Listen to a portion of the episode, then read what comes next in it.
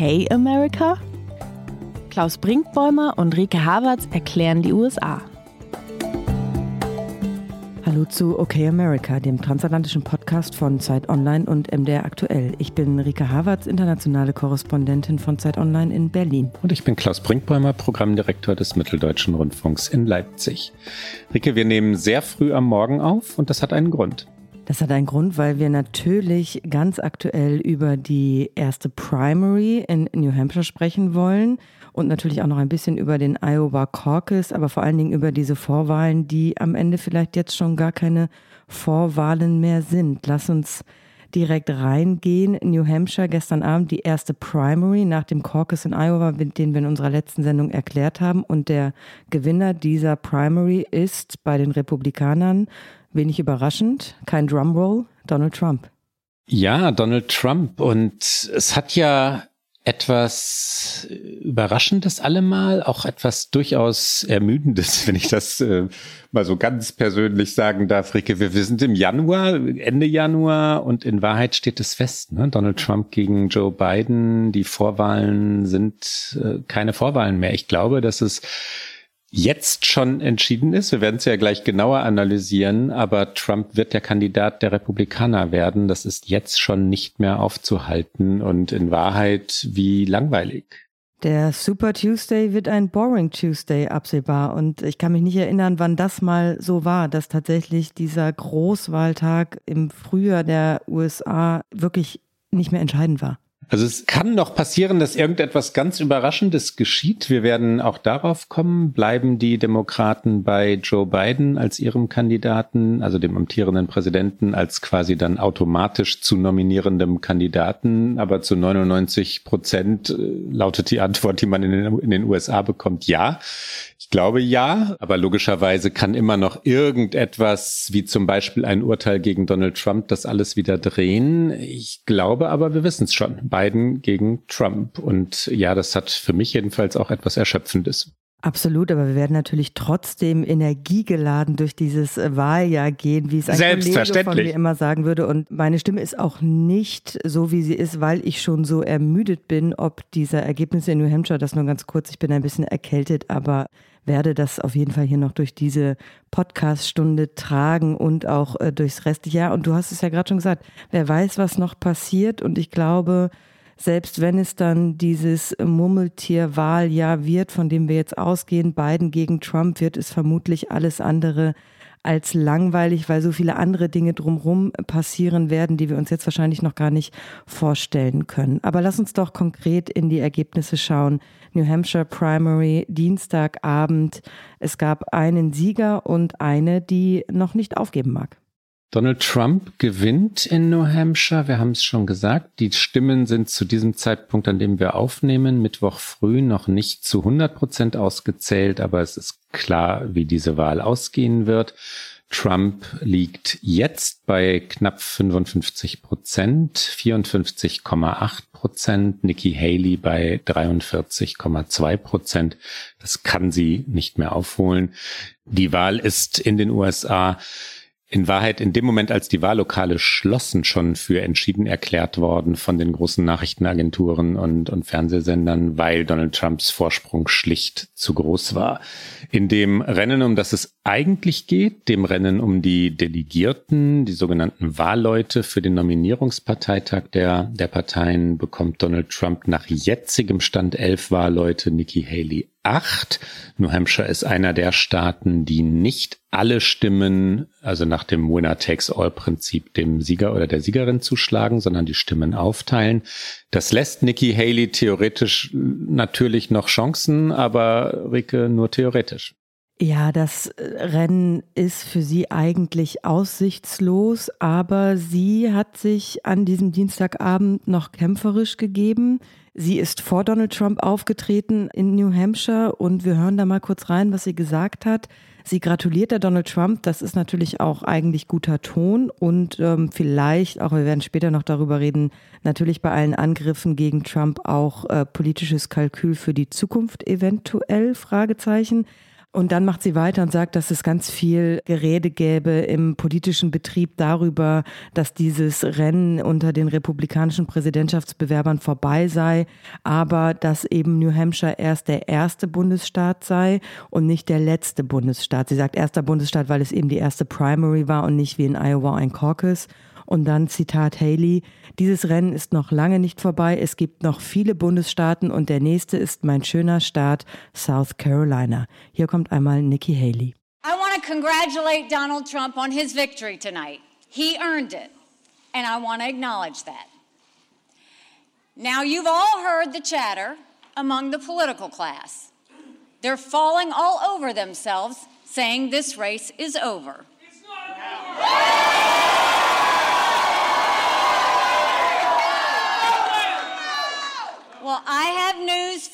Of them.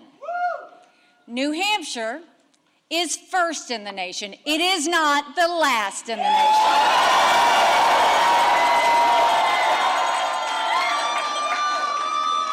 This race is far from over. There are dozens of states left to go.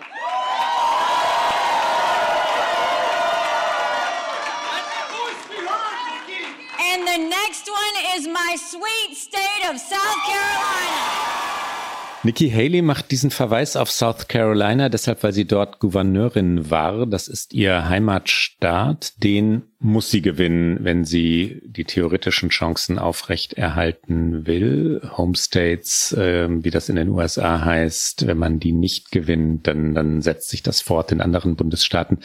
Weil wir vorhin schon über ihre Chancen sprachen, vor allem sind die Chancen deshalb gering, weil sie all ihre Kraft, all ihr Geld, und das war viel, in die beiden jetzt ersten äh, Vorwahlen beziehungsweise Caucus und Vorwahl in Iowa und New Hampshire gelenkt hat, keine wirklich große Organisation hinter sich hat und nicht sehr viel Geld hinter sich hat. Und in South Carolina, also ihrem Heimatstaat, liegt Donald Trump in den Umfragen weit, weit, weit voran. Am 24. Februar kommt es dort zur Vorwahl. Das ist dann die nächste große oder wichtige wenn es dazu wirklich noch kommt, falls Nikki Haley nicht in den kommenden Tagen erklärt, dass sie aufgibt. Ich halte das für möglich. Ich bin gespannt, wie du siehst, Rike.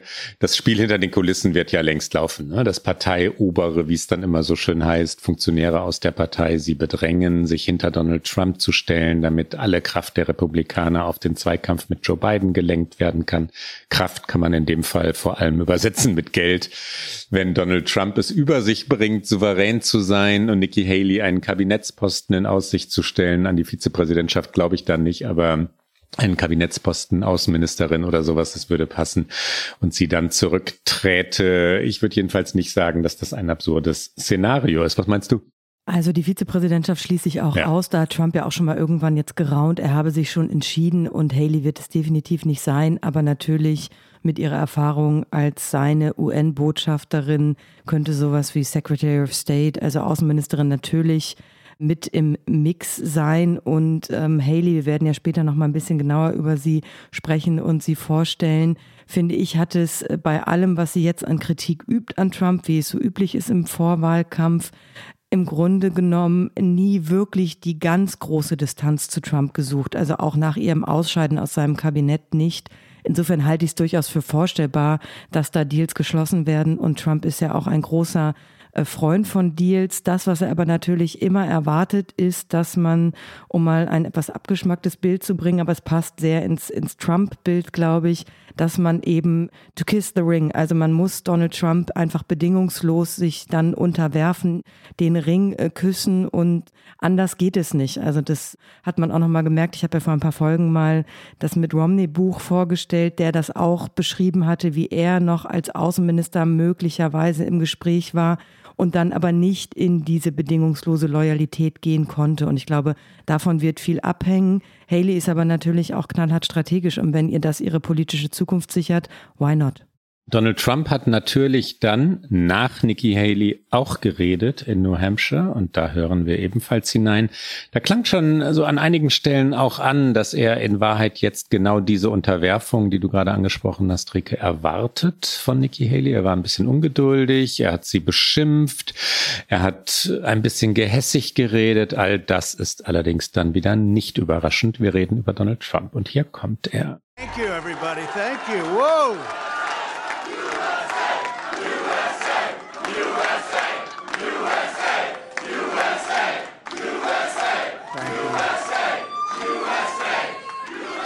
Well, I want to thank everybody. This is a fantastic state.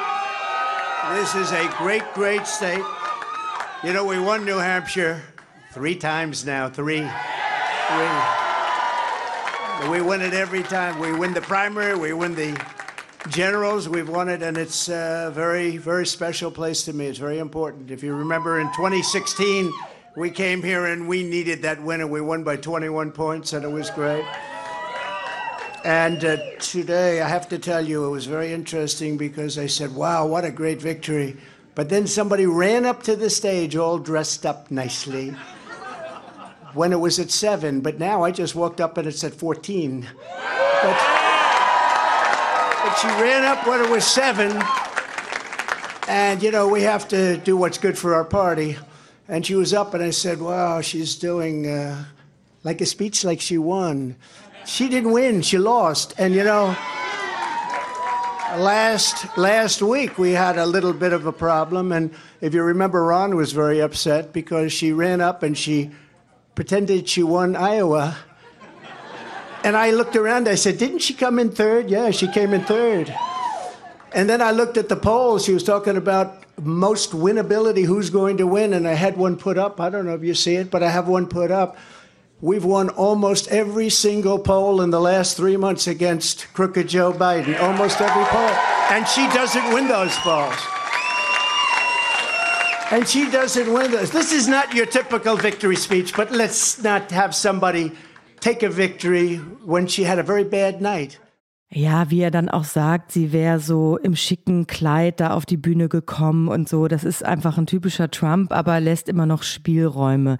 Danach übrigens kam noch Vivek Ramaswamy auf die Bühne, der sich ja, nachdem er ausgestiegen ist aus dem Rennen, auch direkt hinter Trump äh, gestellt hat. Also die Reihen schließen sich und nichtsdestotrotz geht das Rennen noch weiter. Ein ganz kurzer Seitenblick vielleicht, bevor wir noch mal etwas genauer auf Nikki Haley schauen. Auch die Demokraten haben natürlich am Dienstag in New Hampshire über ihren Kandidaten für die Präsidentschaftswahl abgestimmt. Sie haben äh, Joe Biden zum Sieger gemacht. Das ist aber tatsächlich nur so ein symbolischer Erfolg, denn es gab ein unglaubliches Hin und Her in diesem Bundesstaat und einen Streit innerhalb der Demokratischen Partei, weil die wollte eigentlich South Carolina zum ersten Primary State machen. Auch Biden wollte das unbedingt, weil es ein diverserer Bundesstaat ist als New Hampshire, der äh, sehr weiß ist. Und die Demokraten in New Hampshire haben aber gesagt, wir sind immer First uh, of the Nation und daran wollen wir festhalten und haben dann eben diesen Ende Januar Termin festgesetzt und dann stand Biden erst gar nicht auf den Wahlzetteln. Er hatte sich da gar nicht draufschreiben lassen. Dann haben ihn aber Bürgerinnen noch über ein Write-in draufgesetzt, also ein Hin und Her. Er ist formal der Sieger, aber diese Delegiertenstimmen werden auf dem Nominierungsparteitag der Demokraten in Chicago im Sommer wohl nicht gezählt werden. Das nur als äh, Chronistenpflicht, dass natürlich auch die Demokraten jetzt so halboffiziell in ihr Präsidentschaftskandidatenrennen eingestiegen sind. Du hast es gerade schon gesagt, äh, Klaus, lass uns doch nochmal äh, die Schleife nehmen.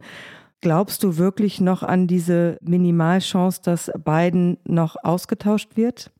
Ich glaube ja, dass sie den falschen Kandidaten haben und dass sie mit Joe Biden gegen Donald Trump ein unnötiges Risiko eingehen, dass sie wirklich in der Gefahr sind, die Wahl zu verlieren, die sie eigentlich nicht verlieren könnten, wenn sie einen starken, ich sage jetzt mal 45, 50, 55-jährigen Kandidaten oder natürlich eine 45, 50, 55-jährige Kandidatin hätten, die dann Donald Trump äh, auch schlicht als alt aussehen lassen würden, als Mann von gestern, als denjenigen, der 2016 ein robuster, kraftvoller, aggressiver, ähm, ja zu fürchtender Neuling war und dadurch stark war, aber jetzt wirklich seine politische Zeit hinter sich hat, ja, als Angeklagten 91 Anklagepunkte vor Bundesgerichten, vier große Verfahren. Das müssten die Demokraten eigentlich leicht nach Hause bringen, aber mit Joe Biden wird das nicht leicht, ne? weil Joe Biden dieses Stigma mit sich herumträgt oder unter diesem Stigma leidet, zu alt zu sein, eben auch ein Mann von gestern zu sein und ein 81-Jähriger gegen einen 77-Jährigen, ähm, was für eine Wahlrieke.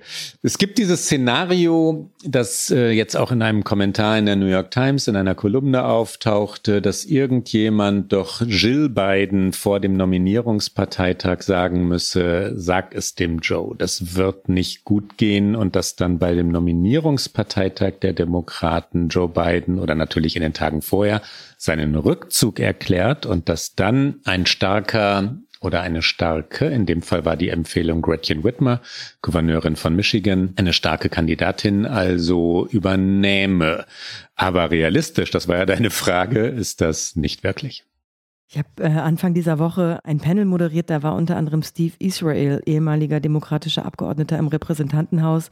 Und da ging es natürlich auch vielfach um diese Frage und da klang schon auch an, dass natürlich auch er das eigentlich für einen Fehler hält. Und ähm, natürlich, er ist Demokrat, er kann das nicht so offen äh, sagen äh, wie vielleicht andere, der aber vor allen Dingen jetzt, und das ist, glaube ich, die Strategie der Demokraten, sehr darauf setzt, dass das, was eigentlich an ökonomischem Aufschwung, was die USA durchaus natürlich erlebt haben unter Bidens Präsidentschaft bis November noch tatsächlich bei den Menschen ankommt. Da ist ja gerade so eine sehr große Diskrepanz zwischen dem, was Biden gemacht hat und was die Daten sagen und das, was die Stimmung bei der Bevölkerung ist. Und das wird, glaube ich, eine der Top-Strategien, um dann auch von diesem Altersthema abzulenken, was aber natürlich die Republikaner stark stärker am stärksten machen werden, unabhängig davon, dass ihr eigener Kandidat auch nicht viel jünger ist. Rike, für diejenigen unter unseren Hörerinnen und Hörern, die mit den Vorwahlen der USA nicht ganz so vertraut sind, ähm, vielleicht noch eine Erklärung. Warum ist das jetzt nach nur zwei relativ kleinen Vorwahlen mutmaßlich bereits vorbei und entschieden?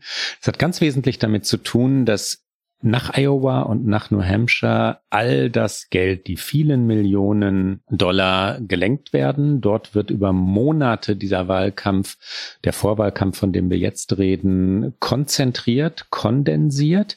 Diese beiden Bundesstaaten unterscheiden sich sehr. Iowa ist erzkonservativ. Wir haben den Bundesstaat im vergangenen Podcast erklärt. New Hampshire ist deutlich liberaler, gemischter, vielseitiger. New Hampshire liegt an der amerikanischen Ostküste. Das, was als New England bezeichnet wird, meint Massachusetts, Connecticut, Maine, New Hampshire, diese Staaten. New Hampshire ist meistens konservativ, aber auch nicht immer wählt also nicht immer und ausschließlich republikanisch bei Senatswahlen oder Kongresswahlen oder Präsidentschaftswahlen. An der Küste ist ein sehr schmaler Küstenstreifen. Ich habe von Portsmouth, äh, wo ich zwei Jahre lang gelebt habe, ja schon mehrfach geschwärmt. Ganz liberal. Dort wurde, wurde übrigens auch jetzt Nikki Haley gewählt, ja, in diesem ganz schmalen Bezirk rund um Portsmouth. Und dann geht es so keilförmig ins Landesinnere und da wird es sehr ja auch wild, weil es bergig ist und äh, sehr also so Farm Country, ja, sehr bäuerlich und da ist es entsprechend konservativer. Wenn man beide Bundesstaaten gewinnt, Iowa und New Hampshire, dann ist man normalerweise durch. Dass wenn ein republikanischer Kandidat beide Bundesstaaten gewinnt, die sich ebenso unterscheiden, dann ist der kaum noch aus dem Rennen zu nehmen, kaum noch zu schlagen. Und ich, wir sind gespannt, ob das jetzt der erste Fall ist, wo es dann anders kommt, aber ich glaube nicht. Lass uns da noch einmal ganz kurz auch für die Chronistenpflicht eben auf diesen Caucus in Iowa gucken.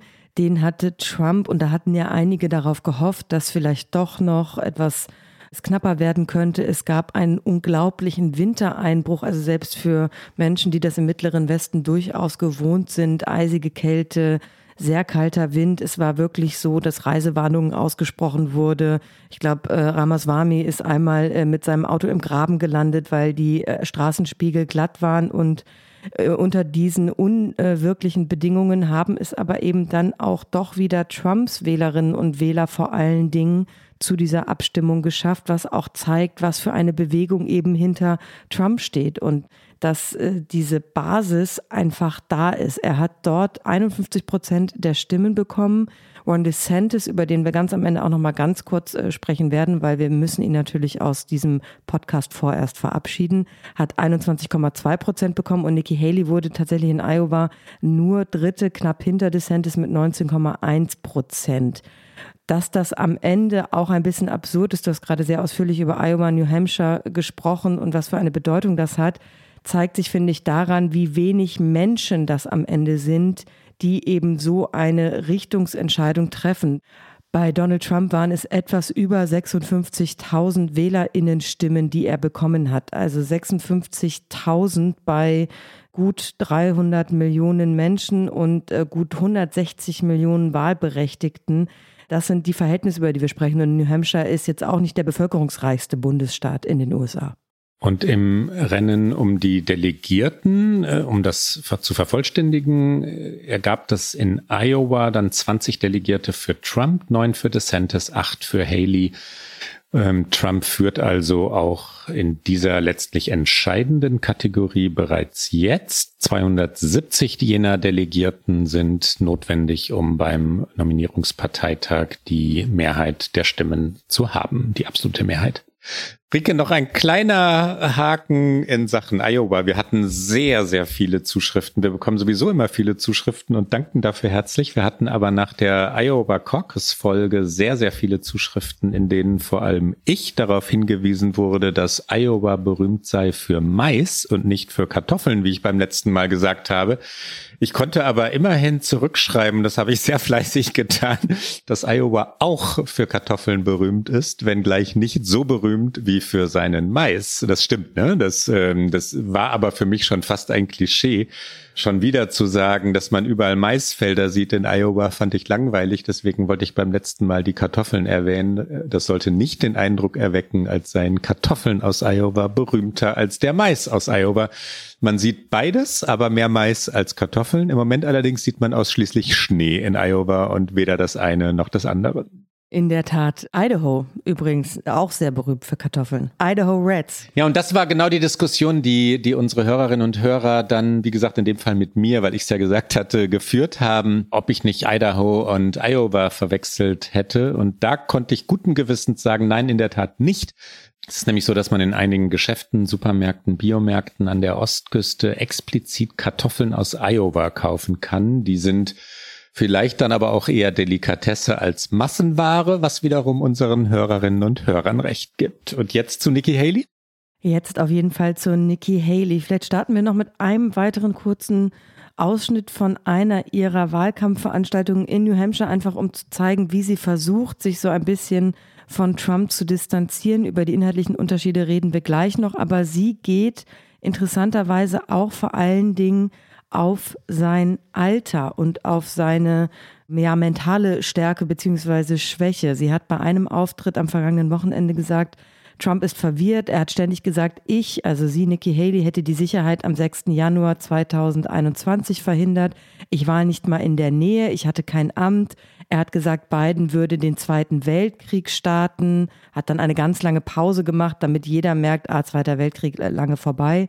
Und äh, er hat auch gesagt, dass er gegen Barack Obama gewonnen hätte. Es sei aber doch Hillary Clinton gewesen. Hier also noch einmal Nikki Haley. And what happens yesterday is just a fact. Trump goes on and on multiple times saying that I prevented the security on January 6th at the Capitol. I wasn't even anywhere near the Capitol.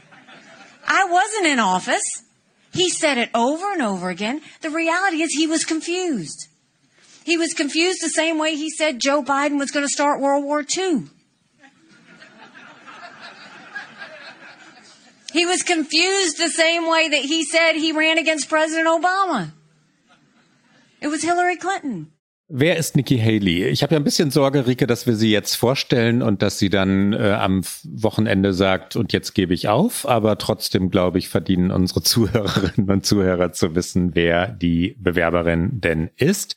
Ja, ja, und vor allen Dingen, vielleicht hat sie ja noch eine politische Zukunft und dann haben wir sie schon mal für die Bücher vorgestellt. Dann waren wir früh. Du hast, du hast vollkommen recht. Und zwar, weil sie nur zurückziehen wird, wenn man ihr etwas verspricht. So hartnäckig ist sie. Und sie ist vor allem deshalb so lange in diesem Wettkampf geblieben. Wettkampfrennen, Wahlkampf, Vorwahlkampf weil sie robuster ist als Ron DeSantis, ja, weil sie zäher ist und weil sie sehr viel mehr auch wegstecken kann an, ja, doch der Niedertracht, die aus dem Trump-Lager kommt. Nikki Haley also, 52 Jahre alt, wir haben schon gesagt, ehemalige Gouverneurin von South Carolina. Sie war, das hast du vorhin schon erwähnt, Rike, Trumps Botschafterin bei den Vereinten Nationen, was ein heikles Amt war, weil Donald Trump damals in jenen Jahren seiner Präsidentschaft die internationale Diplomatie ja zweifelsfrei verachtet hat, immer wieder auch erratisch reagiert hat auf Krisen die Botschafterin der USA bei den Vereinten Nationen hatte es nicht leicht, ihren obersten Boss zu erklären und loyal zu vertreten, und das ist Nikki Haley gelungen. Sie ist übrigens die erste Person im Amt als Gouverneurin von South Carolina gewesen, die nicht weiß war. South Carolina, ein Südstaat, auch sehr konservativ und Ihre Biografie sagt vielleicht einiges darüber aus, warum sie auch so entschlossen, ähm, so resilient, würden die Amerikaner sagen, also so ja zäh vielleicht. Ähm, ihr Vater ist äh, ein promovierter Biologe und der landete eben Ende der 60er Jahre in diesem von Rassismus geprägten South Carolina in einem kleinen Ort in Bamberg, deutscher Name Bamberg, äh, würden die Amerikaner sagen, um dort an einem College zu unterrichten. Ihre Mutter hatte für diese damalige Zeit ungewöhnlich einen Abschluss in Jura. Sie unterrichtete in South Carolina zunächst äh, Sozialkunde in einer sechsten Klasse an einer öffentlichen Schule, bevor sie sich dann mit einem ja Geschenkeladen selbstständig gemacht hat, den sie dann im Laufe der Jahre in eine tatsächlich extrem gut laufende Modeboutique umwandelte. Also durchaus über Millionenbeträge wird hier geschrieben. Der Vater trug Turban, die Mutter einen Sari und ein Bindi und äh, meine Eltern, so hat es Nikki Haley einmal gesagt, waren amerikanischer als alle anderen, die ich kannte. Aber natürlich diese Familie in dem kleinen Bamberg, South Carolina, war anders. Sie waren weder weiß noch schwarz, sie waren brown. Haley half dann in der Buchhaltung mit. Sie schloss ihr, also im Familienunternehmen, sie schloss ihr Studium an der Clemson University ab. Rechnungswesen und Finanzen sind und waren ihr Fachgebiet. Dann arbeitete sie mal hier und mal dort und stieg letztlich doch ins Familiengeschäft ein. Verheiratet ist sie seit 1996 mit Michael Haley. Sie hat nach dem Ritus der Six und der Methodisten geheiratet und ist zu den Methodisten übergetreten, was in Amerika im konservativen South Carolina natürlich eine wichtige Rolle spielt. Zwei Kinder hat das Paar, haben die Haleys. 2004, Rike, begann die Politik, begann das politische Leben für Nikki Haley. Genau, da hat sie sich nämlich entschieden, für das House of Representatives in South Carolina zu kandidieren. Sie hat es auch geschafft und sie hat einmal gesagt, äh, der New York Times gegenüber, dass der Grund, warum sie überhaupt in die Politik gegangen ist, Hillary Clinton gewesen sei.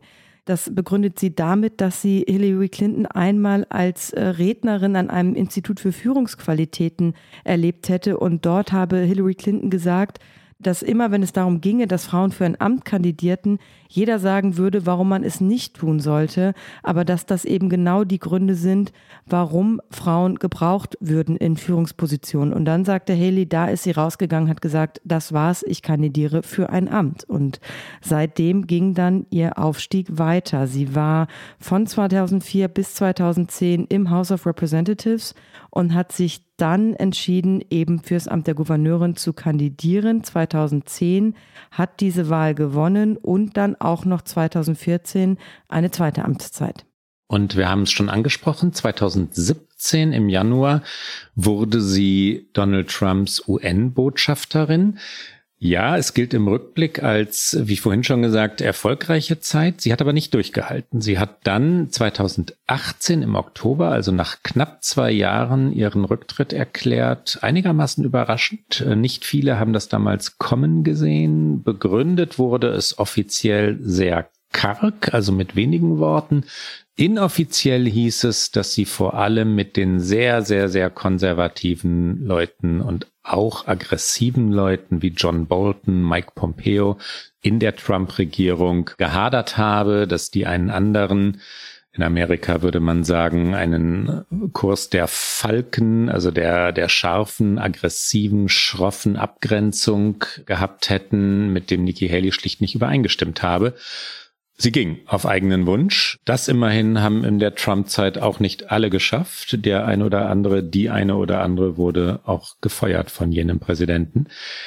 Eine Schwäche Nikki Haleys ist heute in diesem Wahlkampf, über den wir ja reden, dass sie in dem, was dann folgt, also in den Jahren nach dem 6. Januar 2021, dem Sturm aufs Kapitol, sich nicht klar abgrenzte, sich nicht klar zu Donald Trump bekannte. Abgrenzung wäre mutmaßlich das Intelligentere gewesen.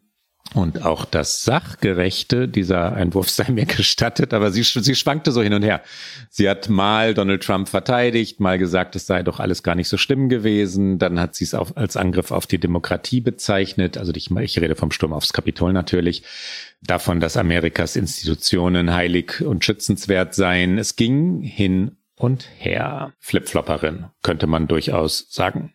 Absolut. Es war auch tatsächlich ihr Ausstieg ähm, aus diesem Kabinett wurde von einigen auch durchaus gefeiert, weil sie es eben mit Würde geschafft habe, aus diesem Zirkus der Trump-Administration rauszugehen.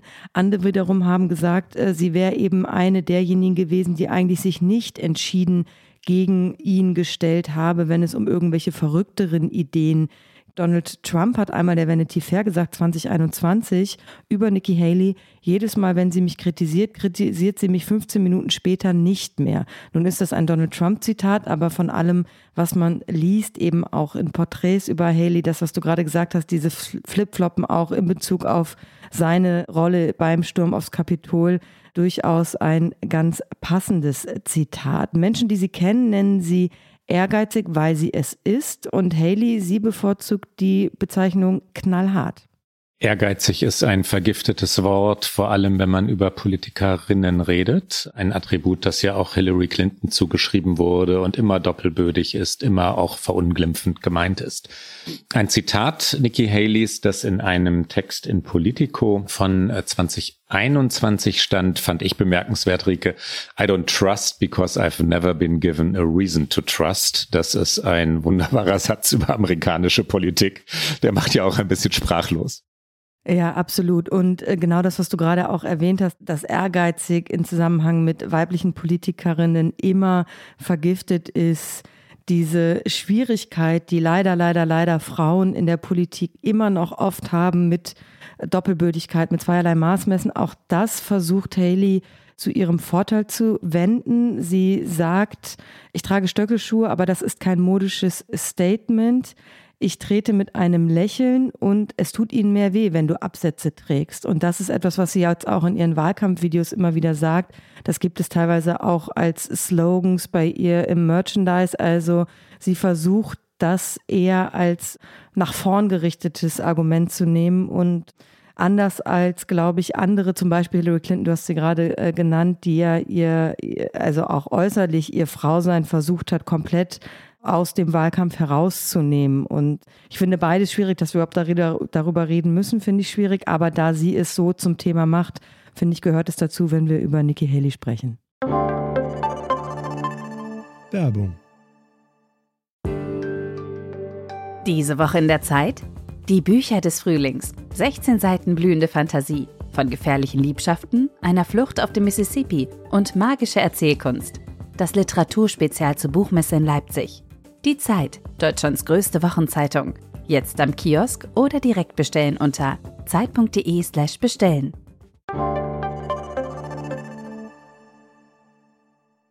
Dann sprechen wir vielleicht noch angemessen kurz über Ron DeSantis. Du hast angekündigt, wir sollten ihn verabschieden. Verabschieden wir ihn doch. Ja, unbedingt müssen wir Ron DeSantis verabschieden, denn äh, erinnere dich, November 2022 nach den Midterms haben wir auch in einer dieser Aufnahmen gesessen bzw. gestanden. Das dürfen wir, glaube ich, mal sagen. Ich stehe immer bei Podcastaufnahmen äh, konsequent, wenn ich es nur irgendwie kann und du sitzt eher. Da haben wir DeSantis als den Hoffnungsträger der Partei bezeichnet und haben nach seinem wirklich ja fabulösen Sieg in Florida zu einer zweiten Amtszeit und Trumps eher durch die Kandidatenbrille, die er eben unterstützt hatte, schlechtem Midterm-Ergebnis, auch wenn er selbst nicht zur Wahl stand, gedacht, das könnte sich jetzt drehen. Und 14 Monate später war es ein Wahlkampf, den man nur schwerlich mit ansehen konnte und äh, das glich fast einem Autounfall und man war ein bisschen, oder so ging es mir zumindest, fast ein bisschen erleichtert, als er dann nach äh, dem Iowa Caucus und noch vor New Hampshire gesagt hat, er würde es jetzt beenden.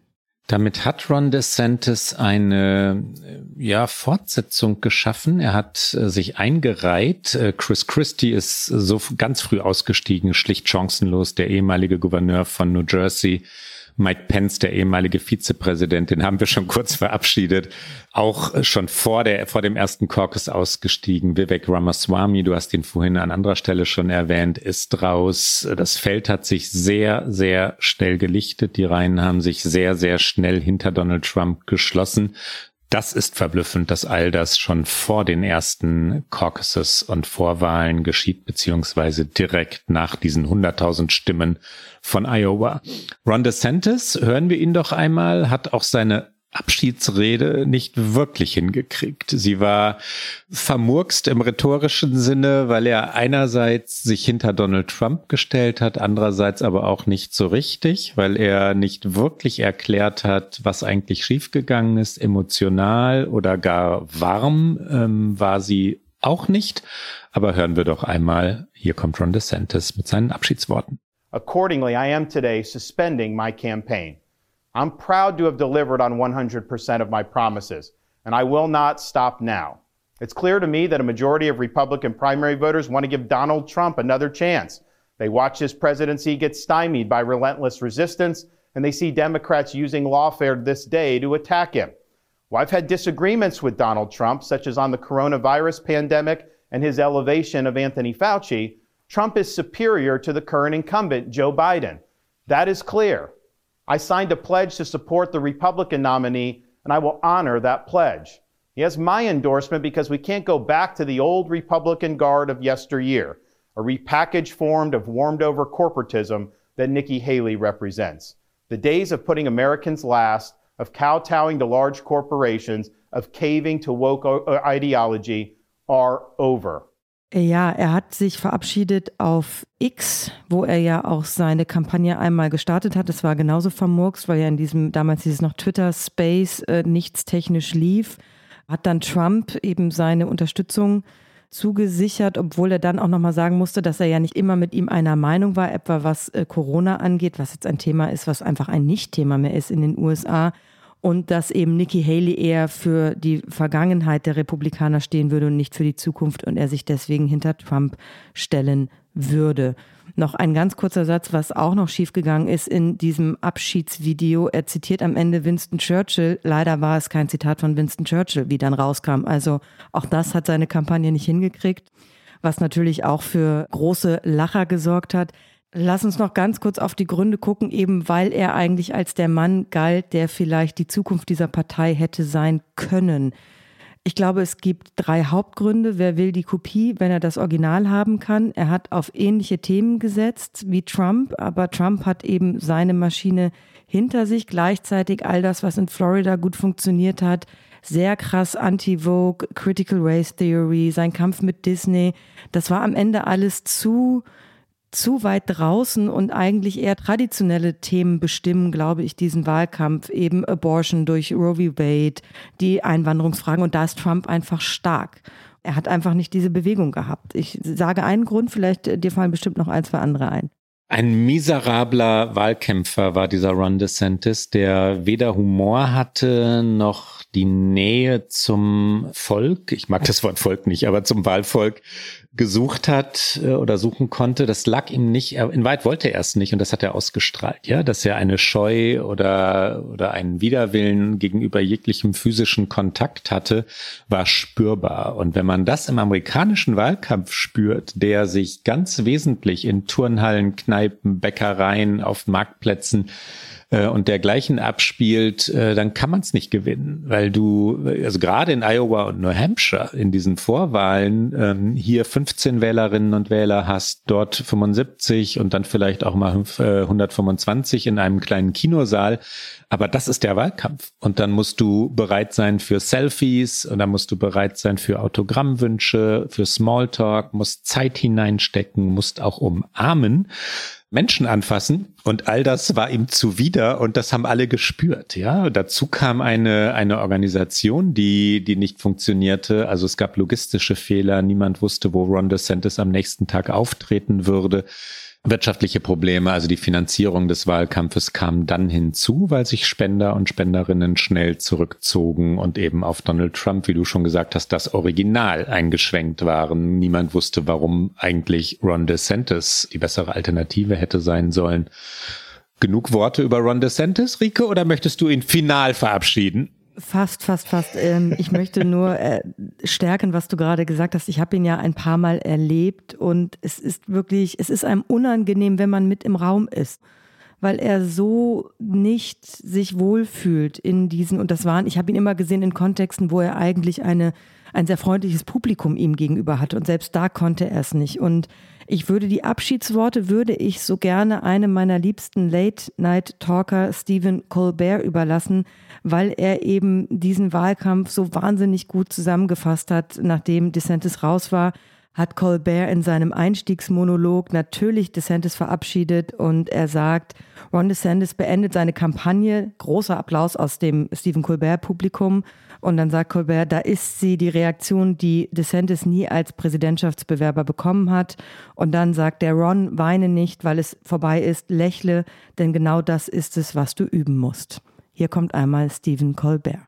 Ron DeSantis has dropped out of the presidential race. Right there. Right there, ladies and gentlemen. There it is, the reaction he never got while he was running for president. But Ron, don't cry. Don't cry because it's over. Smile because you need practice smiling. Und Rike, da sind wir jetzt. Äh, Joe Biden, 81, gegen Donald Trump, 77, das wird der Präsidentschaftswahlkampf 2024 werden. Es sei denn, nein, das wird er werden. Er wird's werden. Es gibt, glaube ich, an dieser Stelle nicht mehr zu sagen. Wir werden in den kommenden Monaten ausführlichst über dieses Rematch sprechen. Wie habe ich es am Anfang dieser Sendung genannt? Natürlich äh, energiegeladen. Nichts anderes als das und damit genauso energiegeladen zu unserer einzigen, allerliebsten, wunderschönsten Abschiedsrubrik Get Out. Get Out.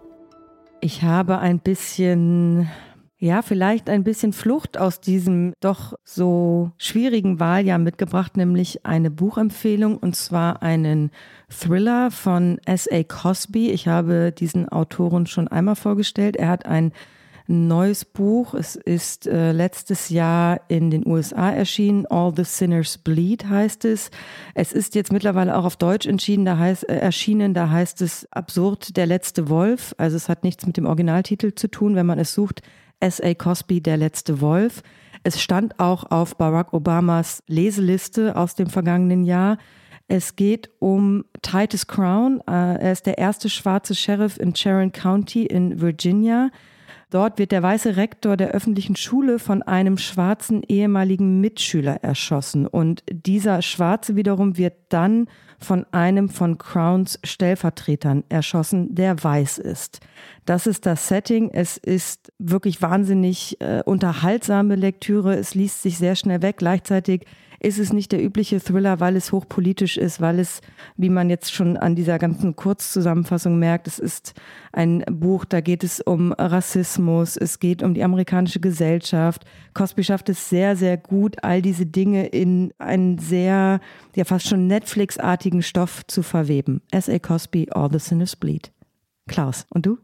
Rike, ich habe ein Get Out, das noch äh, 60 Sekunden warten muss, weil ich einen kleinen Haken schlagen möchte und eine, eine Empfehlung äh, aussprechen möchte am Rande. Ich habe in den vergangenen Tagen zwei der Oscar-nominierten Filme gesehen, die eine ganze Menge über Amerika sagen. Einmal Maestro über Leonard Bernstein, Bradley Coopers Meisterwerk. Er ist selber als bester Schauspieler nominiert für den Oscar. Und man erfährt so viel über das Amerika Bernsteins, über natürlich leider auch Antisemitismus, aber vor allem über diese Biografie und die Kunst Bernsteins äh, meisterlich gespielt. Und Oppenheimer, hast du Oppenheimer schon gesehen?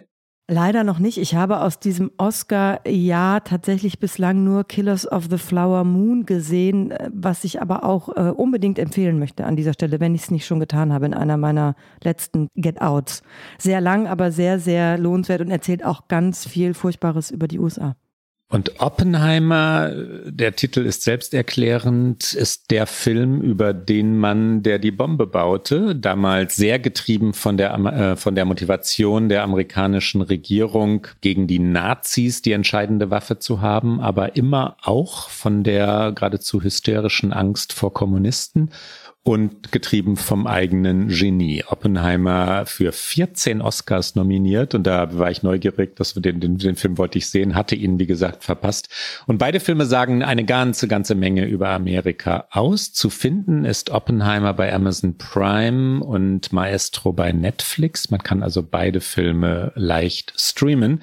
Was ich empfehlen wollte, sollte jetzt aber nicht hinten rüberfallen, Rike, mein Get Out ist ein Film, der ähm, ja kleiner dokumentarisch nämlich daherkommt, Trans-Teens im Sturm der US-Politik. Er sagt genau das, was der Titel verspricht.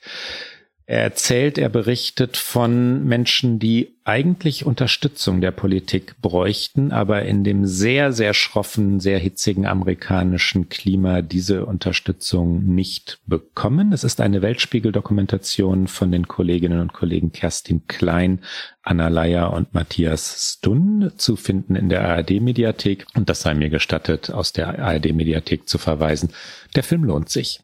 Und das war's für heute bei OK America. Sie hören uns in der Regel alle zwei Wochen donnerstags auf Zeit Online, mdr.de, in der ARD Audiothek, auf allen guten Podcast-Kanälen sowie immer wieder auch sonntags beim Podcast Sonntag von MDR aktuell. Und wenn Sie uns schreiben mögen, erreichen Sie uns unter okamerica@zeit.de. Bis bald. Bis dann.